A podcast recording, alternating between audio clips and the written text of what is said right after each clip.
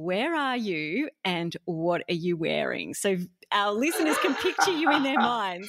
Well, I have just gone for a run and I'm actually just sitting in my running shorts. I've got no top on and I'm, cool. I'm trying to cool down a bit. I'm so, uh, it's not a pretty sight at the moment. Hi, I'm Katrina Blowers, and you're listening to Claiming Your Confidence conversations where we pull back the curtain on what it takes to live your most confident life. I'm a journalist and TV newsreader, and I've been in the fire and come out the other side. I had a panic attack live on television. yep, a few years ago. And the funny thing is, of the hundreds, possibly even thousands of people I've interviewed over the years, confidence isn't something any one of them was born with. So, what separates those who refuse to let that self doubt hold them back?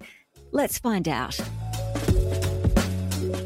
After a stellar career as a cricketer, both in Australia and India, and after appearing as a contestant in two seasons of the TV show Survivor, Lee Carseldine has talked publicly about a lot of things, but never before about confidence, and I'm pretty sure not about sticking a piece of bread down his pants. And then they go, no, you put that down your pants just to smooth out the edges. And I went, oh, okay, this is so weird. Lee has ridden the confidence roller coaster professionally. When you know that no one wants you anymore as a cricketer, that is uh, that that that is a crisis of confidence right there. And personally, highly publicised breakups and losing his mum.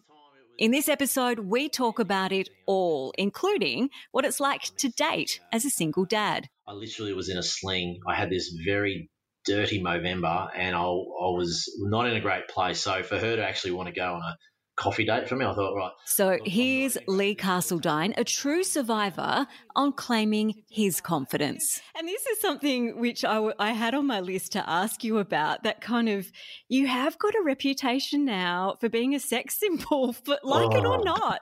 And the first time that happened, how did that land for you? Very uncomfortably, I think. Uh, like, I think it just came about from the reality TV show because, you know, I was on an island and you know, we just wore nothing for 55 days. So I think the Australian audience just saw me with no shirt on, and there's this sort of this myth out there that I just walk around the streets with no shirt on. And um, I mean, the show was kind to me in a sense that, you know, I was on a pretty good diet of rice and water and, you know, I lost a little bit of, you know, body fat and, you know, you, are looking pretty ripped on the island. And, um, but then, but then that doesn't really sort of relate to the real world because you get back home and you're drinking coffee and you're eating your chicken parmigiana and things like that. So, um, yeah, out of, from the show, actually, I, I started to get a few, um, this was a really interesting, you know, topic about confidence because, I had a couple of ambassador roles, you know, one with Jockey, which is a really, you know, famous sort of under underwear company, and I had to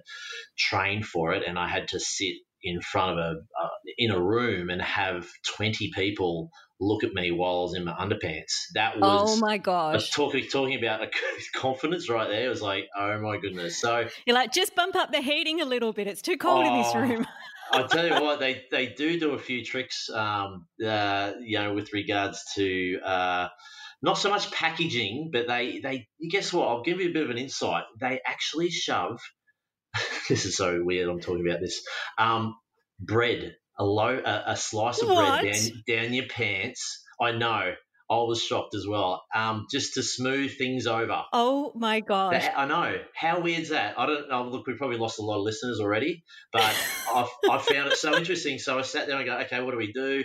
Okay, these are your pants you got to wear. Okay, just go and get changed, and you come out, and I saw this slice of bread. I went, that's weird. I'm not hungry, and you know, I'm kind of trying to stay, you know, as, as fit as I possibly can for the shoot.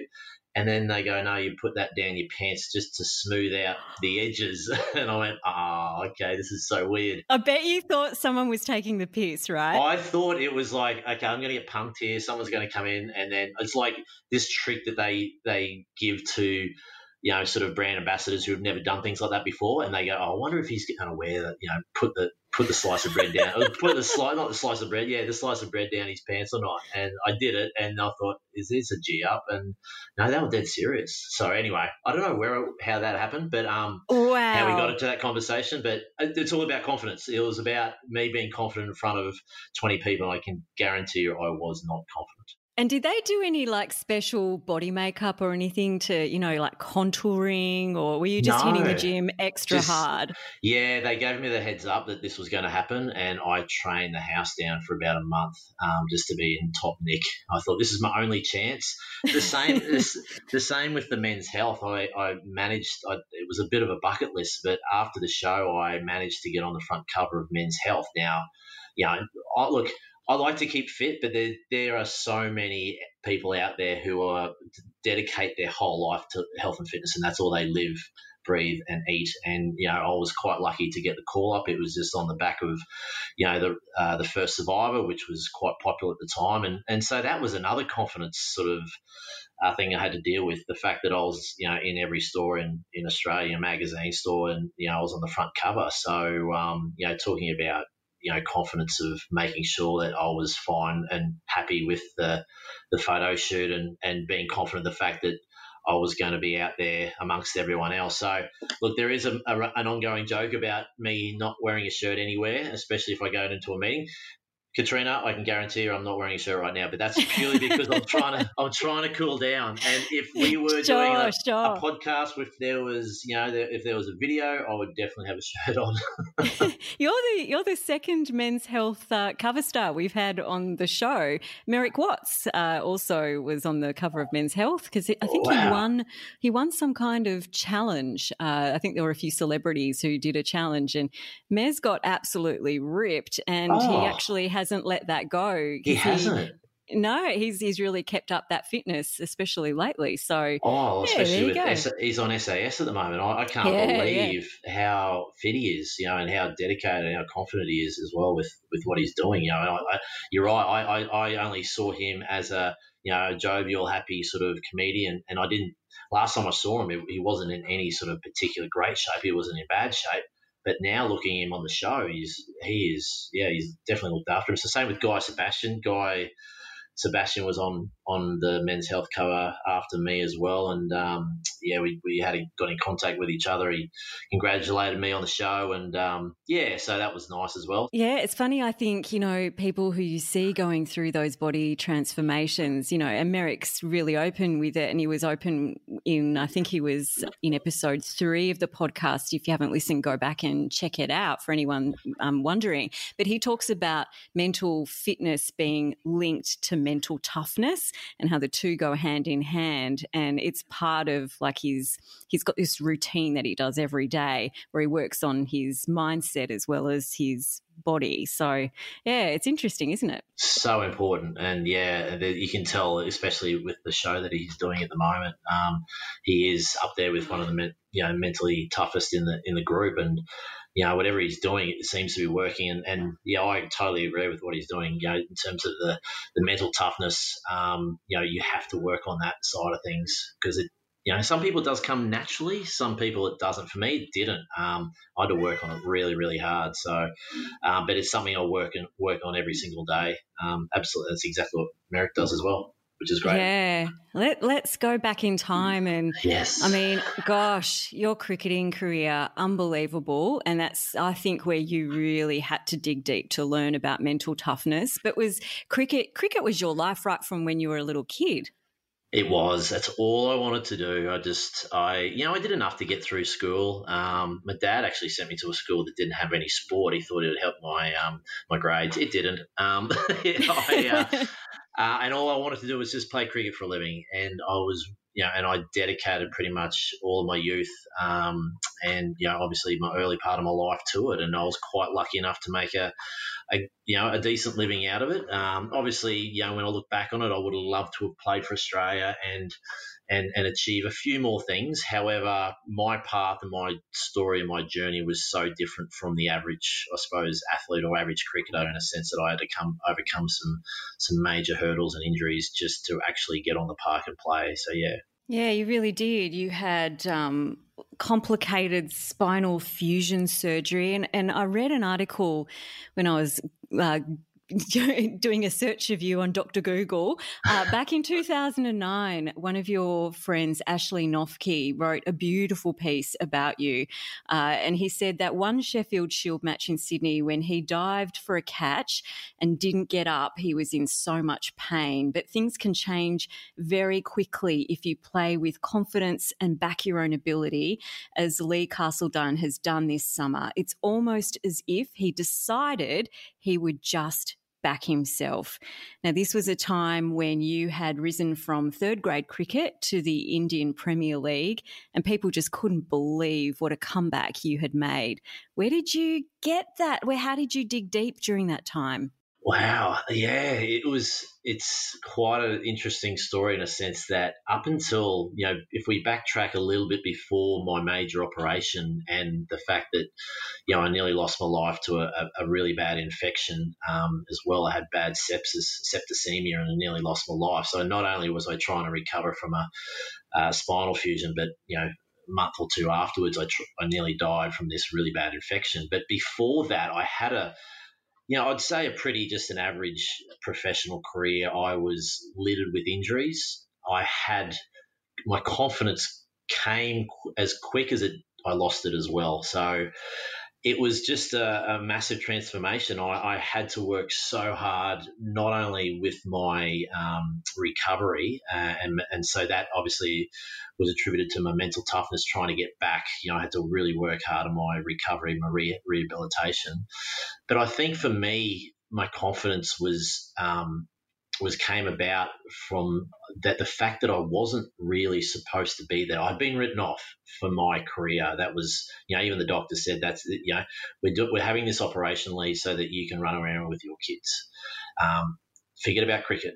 Forget about everything else. We just want you to have live a healthy life. So for me to overcome the fact that my career was over at the peak of my time when I was about 27, 28. So as an athlete, you know, you, you, you, like to start making some moves, you know, playing at the highest level and things like that.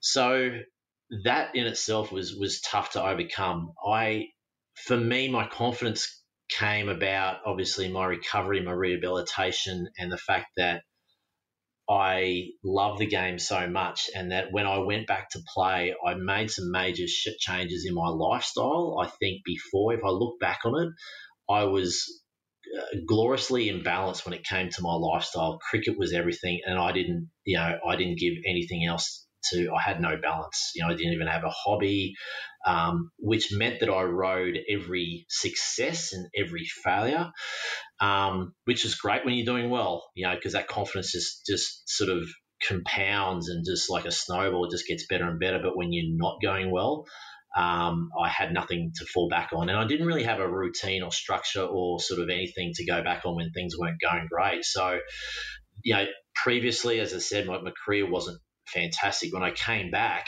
I said, you know what, I'm not supposed to be here. I want to go out. I I could also play with the freedom that I always wanted to play with my cricket because up until then I was, you know, in for two games, out for two games. I had no confidence in my body to execute what I wanted to do. And I went, you know what? If I do make it back, I'm going to have so much fun. I'm not supposed to be here and I'm going to live every single moment like it's my last.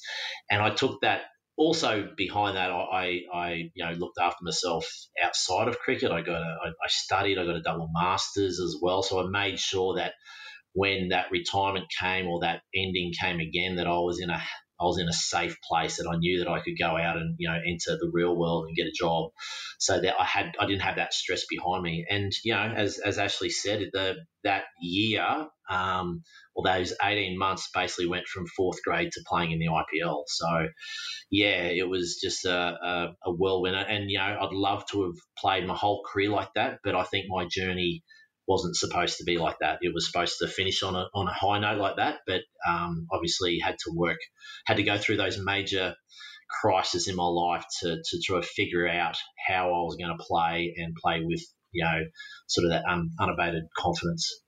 And, and joy and what a different energy. Yeah, yeah, yeah. And I've heard this said before that sometimes we are too busy striving for success that, you know, if we get so fixated on things going a certain way or or it needing to be a success that you know the grasp is kind of so tight that that we're bringing the wrong kind of energy to it it's when you let go and you enjoy the process that's when success will come as a byproduct of that and you're living proof of that absolutely yeah and it's a funny thing because as sports people we get you know, we're so goal orientated. You know, we, we, we sit down, we write our goals out, uh, we want to achieve them. And it's very important to have that not only in sport but in life in general. And you know, I still have them now, even though I'm not playing sport. But to enjoy the process and live in that present moment, I think living in that present moment really gives me that confidence um, to do the things that you know I wanted to do on the cricket field, but also what I want to do, you know, now in my life as well. You know, with my business and with my presenting and, and the other things that I'm doing in my life. So, absolutely, you're so right there, Katrina. You know, it's it's trying to enjoy the journey as much as you possibly can in living in that present moment. That that's the key. That it's easy said though. It's very very hard to achieve it. Very hard to achieve because sometimes you feel like you're not moving forward and you're not getting closer to your goals. So you you know um, you, you you move away from that present moment. But I tell you what, when you have that energy, it's always um, when you're in the present moment. Yeah, yeah. Now, our mutual friend Jed Smith told me that I have to ask you. Well, oh, first oh, no. of all, he said he said call him Les because he's got this amazing story to tell. so, Les, what's the story? Les Kasdeen. Um, well, this is talk about talk about confidence and, and a shattered, shattering confidence, uh, Katrina. Um, my career was coming to an end, and uh, uh there was a couple of T20 competitions. I'll try and keep this story short because normally I tell it on the road with other other cameramen and presenters and stuff like that. But in short, I was hanging on to my career. I played a couple of T20 tournaments around the world, and I went into an auction in Bangladesh. Um, and I thought well, this is this is my last chance to keep my career going. Um, you know, if I can get over there, I can play a few games and you know maybe sort of string my, my career out for another six to twelve months. And I went into an auction, and my name came out, and there was it was a live feed, so I was sit, sitting home watching it in front of the computer, and they said next up on the auction is uh, right arm off spin, which I'm not a right arm off spin, I'm left left arm off spin, and left hand bat uh, from Queensland. I went, that's a bit strange. There's, I don't know anyone from Queensland, you know, who bowls right. And they go, Mr. Les Kasdeen. I want, who the hell's Les Kasdeen? What the hell? Who's Les Kasdeen? And then at that moment, I looked at the lists because I obviously our names come out at a certain time. I went, holy shit, that's me. I'm Les Kasdeen. And the look, the, the, the camera panned around the room and it was like a, probably 10 tables, all franchises you know, I was hoping to get into a bit of a bidding war. You know, maybe you know maybe make a bit of money and get over there and play a bit of cricket. oh God! No one lifted their hand. No one even knew who Les Kasdeen was. Um, and I just put my head in my hands, uh, closed the laptop, and, and just I think I went into the fetal. Oh. I think I, I think I went into the fetal position uh, in my bedroom. I said, "That's my career. My career is over." And so for now, whenever I call someone. oh, my iPhone's called Les Kasdeen, so it's a it's a gen, gen, it's a it's a gentle reminder of my uh, of the end of my cricketing career, which I look back on uh, with a bit of laughter. But talking about confidence when you know that no one wants you anymore as a cricketer, that is uh, that that that is a crisis of confidence oh right there. my gosh. So, and I love I love that it is, you know, a really funny story now, but at the time, oh my oh. goodness, what a blow. oh. so, you know, there's there's that they call it limelight deprivation syndrome when you step away from a role yes. that has really defined you and, you know, many many high profile people, politicians, etc have spoken about this. Did you have a bit of that when you walked away from cricket? It's kind of funny, like cricket. When I finished up, it, it probably didn't have the um, the media attention that it does now, especially with the Big Bash and, and social media. So I stood, I, I, I stepped away from it um, with with relatively ease. I think the you know we call it contracting irre- irrelevance syndrome as well, so it's very similar. Hmm. um, but for me, it was not so much from the public. It was probably more so from the sport itself. you know, when you're not needed, not required. Um, you know, uh, it's probably you know on a le- lot lesser scale, but they're the people that you probably uh, look at the most. Um, you know, you know, you respect the most. So it, when your chosen field uh, doesn't want you anymore, that that hurts. You know what I mean? Whereas I suppose, you know, for example, when I finished Survivor, I knew there was going to be a huge media influx and then it was going to die off. I, that was aware. I was aware of that. I was probably um, it didn't bother me all that much because the people out there are just you know fans and they move on to the next show or the next thing that they want to. So it's probably more so the people that I respected and I liked and were probably some were friends and you know some were acquaintances and things like that that that probably hurt the most when you're not really irrelevant in that field you know what I mean um, mm. that probably hurt the most but uh, yeah but you know the, obviously the, the, the, survivor that was probably tenfold of when I finished when I finished sport you know that just that came and, and some of the some of the people on the show really struggled with it because you know they were thrown in the limelight they loved it and then all of a sudden they lost it as quickly as they had it so I was I was fairly prepared for that and I knew that was going to happen but some of them who hadn't played sport or been in that position before really struggled and took them took them a lot of time to, to recover now, love your reason that you gave for going on the show. You said you wanted to show your boys that anything was possible. And it was kind of, you know, talking about confidence, it was a symbol of being a really confident dad and a confident man. What I'd love to know, because you've been in season one and season five, is that right? The Celebrity Survivor? Yes. I'd love yeah. to know what was the most surprising thing about going on Survivor that you didn't expect? Oh, there's so many. I think the first season was just such a shock to the senses. I really didn't know what I was in for. You know, for me, I just love the challenges, and I, I get a lot of growth uh, personally from from from doing a lot of challenges and putting myself out of that comfort zone. So that was that was obviously um, what I was really looking forward to. I didn't expect how tough it was going to be. Like especially the first season, we are pretty much guinea pigs. You know, I went back uh, last season and played the All Stars, and, and that was a lot different. Um, but I think from a from a living perspective, how tough it was, you know. But again, it just you know you get through that, and now, especially with the year that we've had, you know, I know that I can survive on rice and water uh, and live in live in a shelter if I need to build one. Like that's worst case worst case scenario, I can do that. But um, I think also how what surprised me is how how people sort of related, or not so much related, how they actually thought they couldn't go any further, but they did. Um, you know, I found it fascinating the different types of people that they chose. You know, there's a couple of ex-sporties like myself. They have office people who've never been in the jungle before in their life. They have athletes. They have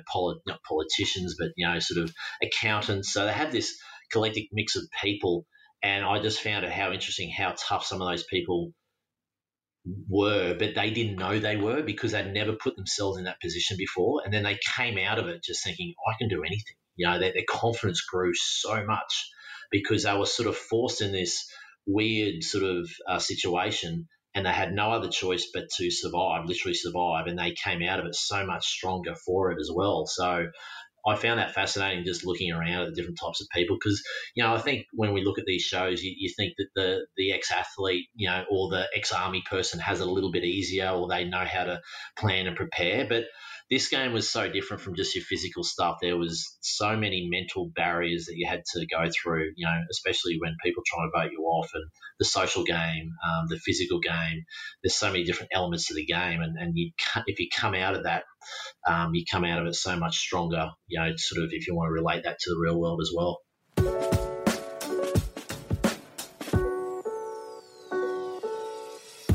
I'm Katrina Blowers, and you're listening to Claiming Your Confidence. Still to come, breaking up in the spotlight and dating again as a single dad, and the confidence challenge Lee is working on right now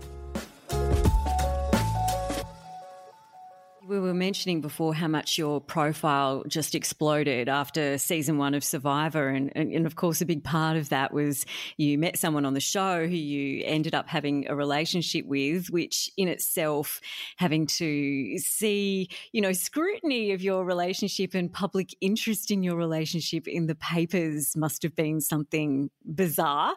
But I'd love to chat to you. You've gone through a divorce as well, and you've spoken about being a single dad. I'd love to talk to you about how you navigate all of that. And uh, do, you, do you have shared custody?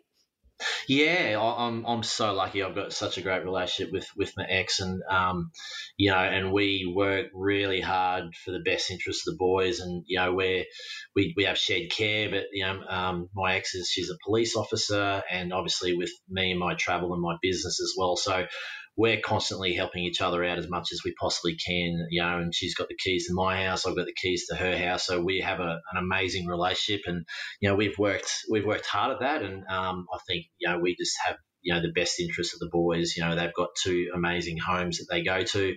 Um, you know, uh, if they want to, if they want to pop over for a couple of days, even if they're, you know, supposed to be in, uh, in, in my ex's uh, sort of custody, you know that's fine. Also, we just we just work together as uh, like a like a really good like I say really good couple. We're not a couple, but we we work it we work it Yeah, we, we do, and and you know we, we, are a family, and we're just a different family from from a lot of other ones. But we we work really hard at it, and um, yeah, and the boys, and, and at the end of the day, the boys are, happy, and that's what we want to see. You know, the boys, you know, go to her place and they come to mine, and we do, um, you know, birthdays and, and Christmases and, and, major events together and things like that. And you know, she, you know, my ex sat right next to me. Um, at, at the funeral of my mum's, uh, you know, funeral. So that's how close we are. So um, yeah, it's you know, and that's that's been a journey in itself as well. You know, as a single dad, um, I had to navigate my way being a being a sing, single dad, and that's you know that's that's a that's a tough one as well. And um,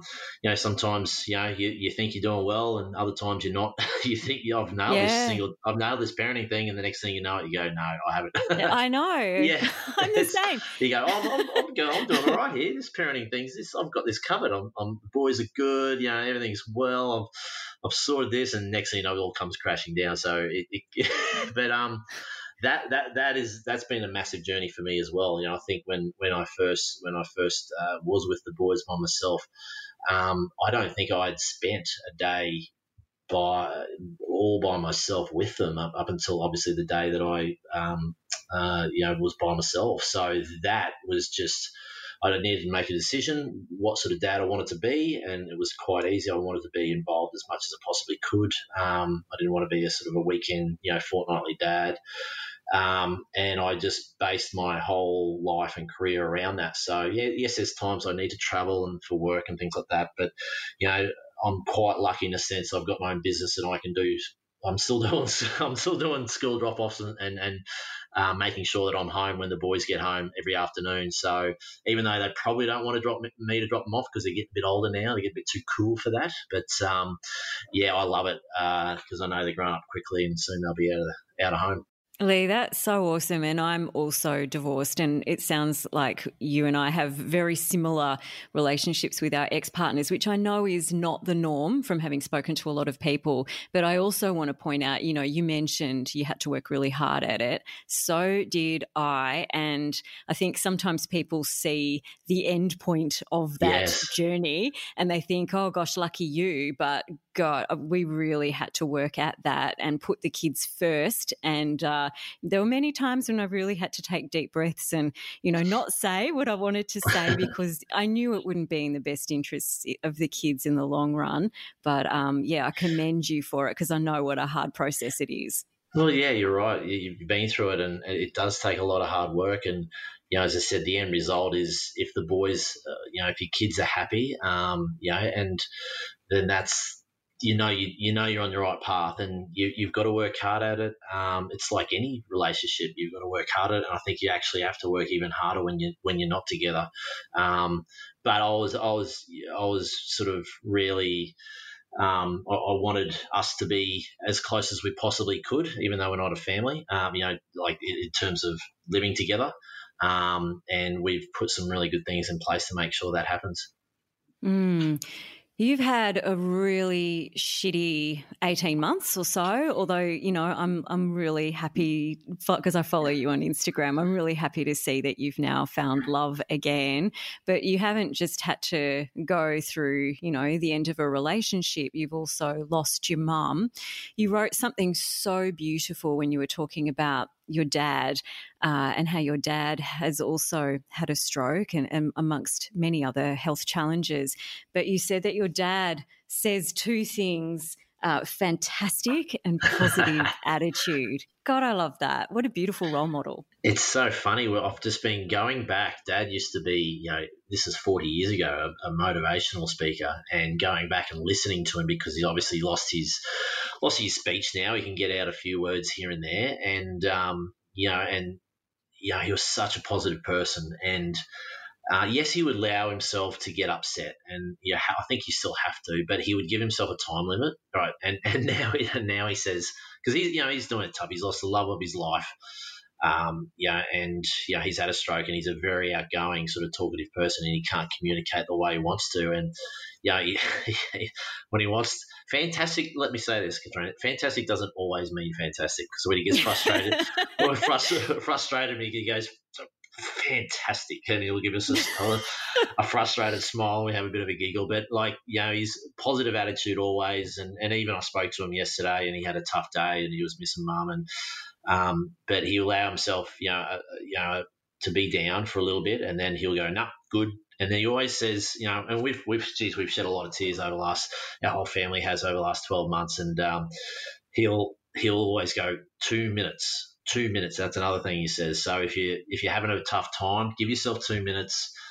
You know, have a cry, do, vent if you need to vent, um, and then just righto, what let's move on. You know what I mean? So uh, I think that's been great, and I take so much inspiration. He has had a, a tough life. You know, he's had so many health issues, but he keeps keeps trucking on, and um, yeah, he's he's a source of inspiration for me for sure.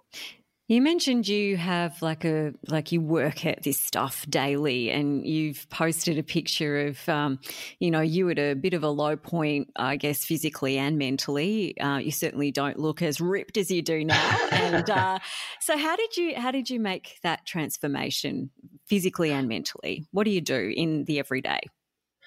I think every day for me, there's there's a couple of things. Obviously, I'm, I'm a very goal orientated person, and I'll have. I'm a great believer in manifesting what you want in, out of life, and I think the world will open up and give you opportunities for that if you're if you're open to it. You need to be open to it, and so I'll have a number of goals personally, physically, um, mentally, spiritually, and things like that and I'll have a I'll have my affirmations in the morning that I you know I'd like to think that I go through every day, but I, you know obviously sometimes you skip skip a day or two here. Um, you know, for me, uh, in the morning I practice. For me, I pray, but that can be gratitude, and it's it's a sense of gratitude anyway for me. You know, I'm a Christian person, so I, I pray in the morning and um, before I get up and uh, in the morning. But it's a sense of gratitude anyway, so you don't have to be spiritual to do that. You just it, it gets you in a good mindset for the day. I think being grateful for your health, family, work, colleagues, you name it. There's a number of things you can um, you can think of, and I just go through that ritual and routine in the morning.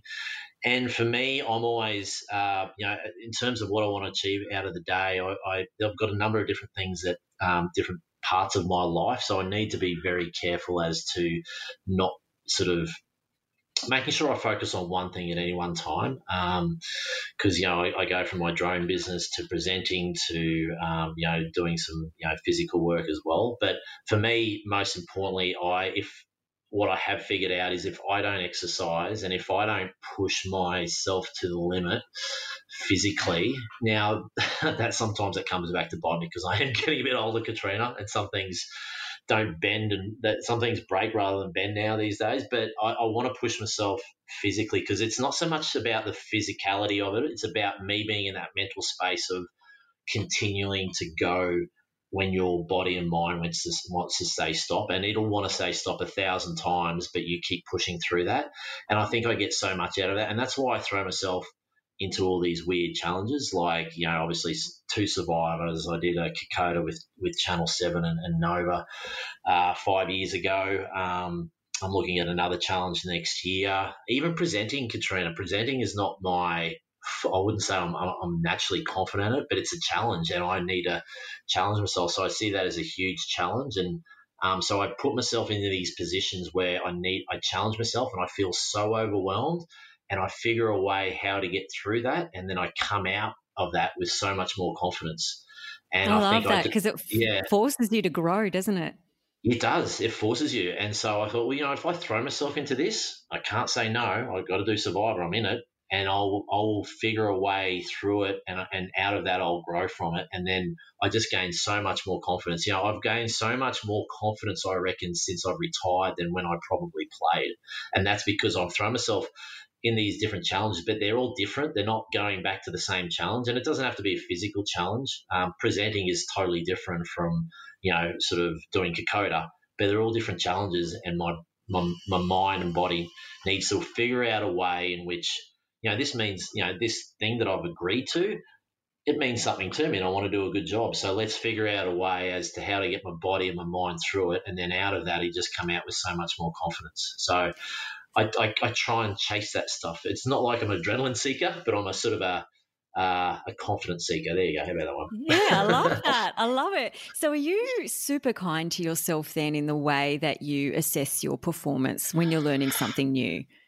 Or I'd like to be a lot more kinder. I'm a, I think that just comes from. I think that just comes from being in sport. You're very harsh on yourself as an athlete. Um, you just you built that way. So I think I I'm getting better at being kinder to myself. I think as an athlete, what you do is you never want to sort of rest on your laurels and sit back and go, I'm doing well because either you'll lose your spot, you know, the game will get move on, um, people will take your spot. So you're never in that position where you really kick back and sort of give yourself a pat on the back. I'm managing to get a bit better at it this time uh, these days, but I think it's I think it's just a default for me being really critical of myself, and I've just got to learn to be a little bit easier on myself with that. Um, and it's it's but it's also me being critical as a way of not so much being self talking, you know, talking myself down. It's right, what do I do wrong? How can I get better next time at it? Um, so that's probably rather, rather than, oh, I'm terrible at this, no one likes me, I, I, I won't make it at this, whatever. I, I, stay away from that sort of self self talk. That's just destructive. Yeah, and it's funny. Um, Layne Beachley, the world champion surfer, she's been a guest on this podcast as well, and she said the same thing. That I think her first six world titles, she said that she won like in a state of fear because she would just beat up on herself and be so unkind to herself, and because it worked, because it got results, she thought that was the only way. And then, kind of like your cricketing story, she just went into the seventh title in a state of joy and just decided to enjoy it. And uh, yeah, transformational for her in her whole life. And I just love that story. Yeah, that's a, that's a great story. And you're right. As I said, we're so harsh on ourselves as athletes and, and probably in real life as well. And I think we need to celebrate our wins. And also, when things go wrong, that is a huge opportunity for, for, for, for growth. Um, I tend to only learn from major mistakes and major you know major pitfalls or major things that have happened in my life um, you know I, I come out of that stronger and, and now I've got a sort of a I knew that when I came out of this last sort of survival with my major shoulder operation and, and losing mum, and it was and a, and a big leg infection as well, I knew that I was going to come out of it. It was basically, it was just right, righto, oh, go back into default mode, Lee. How do you get out of this crisis and how do you get out of this? And yeah, my confidence was shot. You know, I lost my mum. I, I had a major tear in the operation, which my doctor said in 30 years of operating, all athletes across Australia, he said this is in the top five in terms oh, of uh, operation. And you I don't this, do things by halves, do no, you? and I had this, and I had this mank leg too that I came out from an island with a bad spider infection as well that nearly turned sepsis as well. So I came out of it. It was like all three at once. I thought, right, I've done this before. You did it with your back. You've done it with your, you know, even your divorce. You've done it before. Let's just get down, and you sort of default back into that that mode again. And so um, yeah, I like to think that I'm out the other side and uh, the health is good and the family is good. Um, so, yeah, things are going well. I would love to, before we, we dive into the final part of our chat together, I'd love to talk to you about dating. How did you oh. find the confidence to put yourself back out there again, especially, you know, ah. da- dating before kids and before marriage is one thing, but I think dating as a single parent is a whole new kettle of fish, especially for you when you know that whoever you're dating is likely to end up in the Daily Mail or whatever. I think yeah, this time it was it was it was really interesting. I met I met um, I met Sanchia at a. I, I literally was in a sling. I had this very dirty Movember, and I, I was not in a great place. So for her to actually want to go on a coffee date for me, I thought, right, look, I'm not in a great. This is what's happened, um, but you know, I will get I will get better. So I I I with, with I, I didn't wasn't sort of I was just hoping to get through each day with with obviously all the events that was going on in life, and I thought, you know what, let's just go out, let's just enjoy, have a coffee, and sort of see what happens from there. And it's been a uh, and and it, she's she's an absolutely amazing person, but in terms of keeping it sort of to ourselves, I was very protective um, of. And I, did, I wouldn't say I went public. I just wanted to, you know, let at some stage when you're dating someone long enough, you want to let people know that you're dating, you know. so, um, yeah. and I thought, and I didn't. It, it, was never an intention to sort of go and, and and obviously there's a bit of interest there, so it made media, and I think also, I think people were just genuinely happy with everything that what I'd been through. That that I'd found someone who's so kind and, and amazing, and and she, you know she's uh, she's a nurse, she's caring, so for me, I was, but I was very protective because I didn't want to throw her into that spotlight as well. You know what I mean? Um, and I knew that it was going to die down as quickly as it came, you know, it came about as well. So, and we can, you know, live our live a normal life now, which is great, and things are going yeah. really well. But in terms of dating, um, I think for me, I, you know, obviously I've dated a few times before I met Sanch, and it's finding that person because you know you've you've got a lot of things going not against you, but I think having kids and having that special person who who wants to be a part of that, I think that's that's the clincher. And you can, you know, someone can come come along and say, oh, "I love kids," and you know, yeah, it doesn't bother me that you've got kids, and then and then spend a day with you with your kids, and then you go, oh, you know how I said I like kids? I kind of like kids, but um, when I want to see them, so. Uh, so that that was interesting, and and and, and that's you know, and obviously I've updated a couple of times when and when you know girls have sort of found out that that's not what they wanted, and that's fine also because I, I, would never you know to, to to have someone who wants to be a part of your life, and it's you've got I've got two boys, and and they absolutely adore Sanch, and you know when she comes up here and spends a bit of time with them, she just fits in so comfortably, and that's that's a really good sign for me as well. Oh, I'm so happy for you. That's that is awesome. Well Thank done you. to you.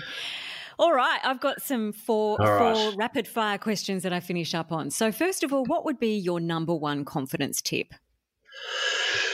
Number one confidence tip. Uh, good question. Well, first of all, I think confidence, you can lose it as quickly as you can get it.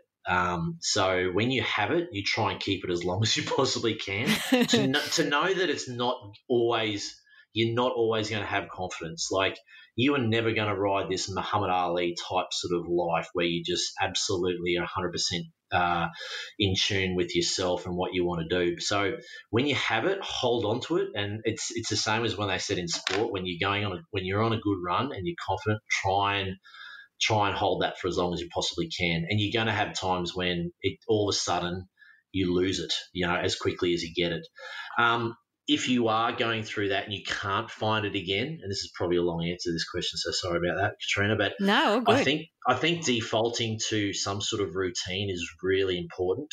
You know, for me, when I present or if I'm um, playing cricket or whatever, you know, I have a sort of a default position so that if I get anxious or have any anxiety or I can't remember my words or my lines or what I'm supposed to do, I default to what I'm supposed to do or, or something that I've learnt, um, and that you know that that helped me a lot with cricket. You know, you've got you they call it routines or, or sticking to your flags, um, and the longer you can stick to them, um, I think that just gives you confidence as well. God, that's such good advice.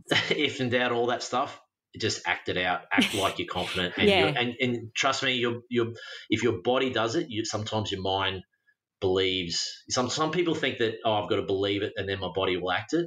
If you can't do that, act in your body, um, and then your mind will believe it as well. So yeah, there's probably two tips there. Yeah, that's awesome. And there's science behind that too. And in fact, just to divert for a second, I was listening to, you know, Matthew McConaughey, the actor who's just written yes, his yeah. own, which I really want to read. He's just written an autobiography. And he, uh, unbeknownst to me and probably a lot of other people, he's a mad keen journaler through his whole life. He has written journals. And he says that when he is feeling flat or things aren't working or he's in a slump, he will go back and look at his journal entries from when he was riding high and he'll unpick what he was doing, like the habits that he was um, developing and cultivating and how he was living his life. And then he'll go back and copy those actions. And that's similar to what you were just saying. Exactly. Yeah. So when you are, yeah, especially when you are riding those highs, figure out what's what's happening. You know, like don't just sort of try and reflect on it and go, right, what's actually happening right now, and and then out of that you'll build sort of a default position. So when you do get anxious or you you know you're struggling with something that you can go back on. Um, and that's that, that that is taught a lot in the sporting world as well. You know, go back, stick to your flags. What are your flags? What are your routines that make you successful? And the longer you can stick to them, the better. So yeah. Is there a book that you've read or an inspirational quote that's helped you on your way in your confidence journey? Uh, yes. Um, I I'm doing all these QBD book reviews at the moment. Actually, I'm reading a lot of books. So I I actually have one that the old man gave me when I was a kid. This is a book. Actually, let's try and find it. I've got it right here in front of me. Um, it's a book by Dale Carnegie. Made it was back in 1936, and I made a few copies since. Called uh, "How to Win Friends and Influence People." Yeah, um, that was probably my first. It's a very popular book. It's been around, as I said, for nearly 100 years. Um, I think that as a kid, I, I, the old man, you know, gave me this book. Went, oh gosh, you know, there's no pictures in this. It's not about sport.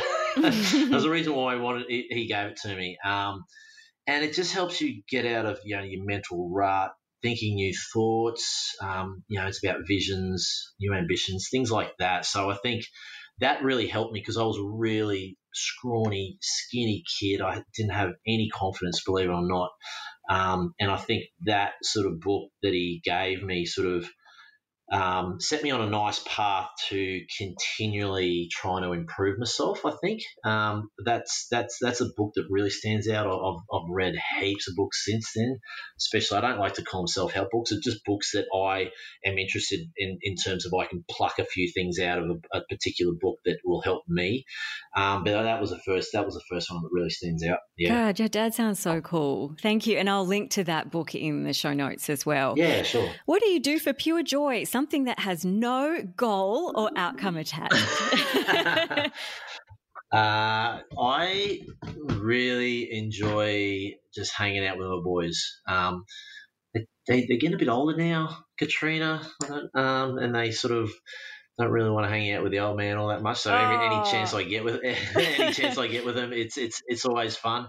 I but I you know what I do for pure joy. Um, and it sometimes relates back to work, but doesn't have to. I actually really like creating um, uh, just that creative sort of uh, space with videos and, and photography, and um, Instagram and Facebook for me even though yes, it is you know there's a bit of work there in business, I actually get enjoyment out of creating things like you know in terms of videos and, and I suppose it's that artistic sort of creativity. So I've got a few mates that I um, I do some work with that um, yeah I just it, it it's with a view of just having a bit of fun and things like that. And, and you know, I, am lucky that there's a platform for me to just share it with. So, um, you know, when, um, so I do that. I actually really enjoy that. Sometimes I'm lucky to, you know, that a brand might come on board and want to jump on board and it's a bit of work, but I don't see it as work whatsoever. And sometimes I just do it for fun. Well, finally, Lee, what are you working on right now in your confidence journey to take you to where you next want to be in life? Oh, good question. Um, my confidence journey. I will. I have a couple of books. I try and finish two to three books a year with regards to um, you know myself in terms of trying to you know build my confidence up or learn something new. With regards to my business, uh, we're really challenging ourselves and trying to push the envelope and, and, and take it to a new level. That's my drone business. With regards to my presenting, I'm always working on that, Katrina. um, it's always uh, it's it's it's not a, it, it doesn't come naturally to me. So I'm still trying to really figure out what makes me confident in front of the camera. Like I could talk you know, in, for, for decades, you know, with regards to cricket. But my presenting, um, I'm really working hard at that as well, just to become the best presenter I can possibly be.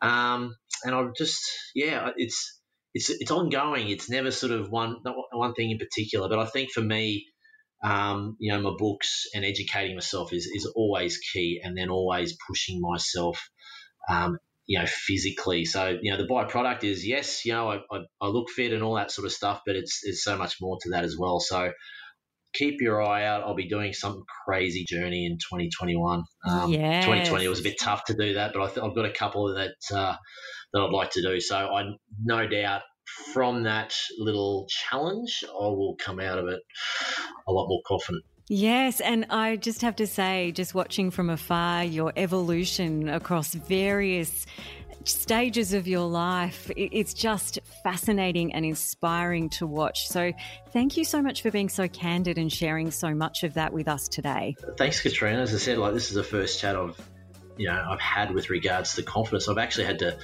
I've had to think about it for a bit, which actually made me think as well, you know, what makes me confident. So I've re- thoroughly enjoyed it. Um, so thanks for having me on.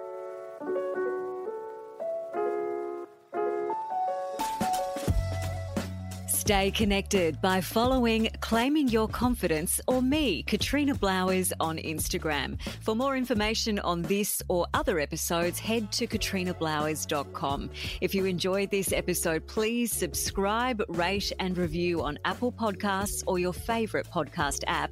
And make sure you share it with anyone you think would benefit from a confidence pick me up.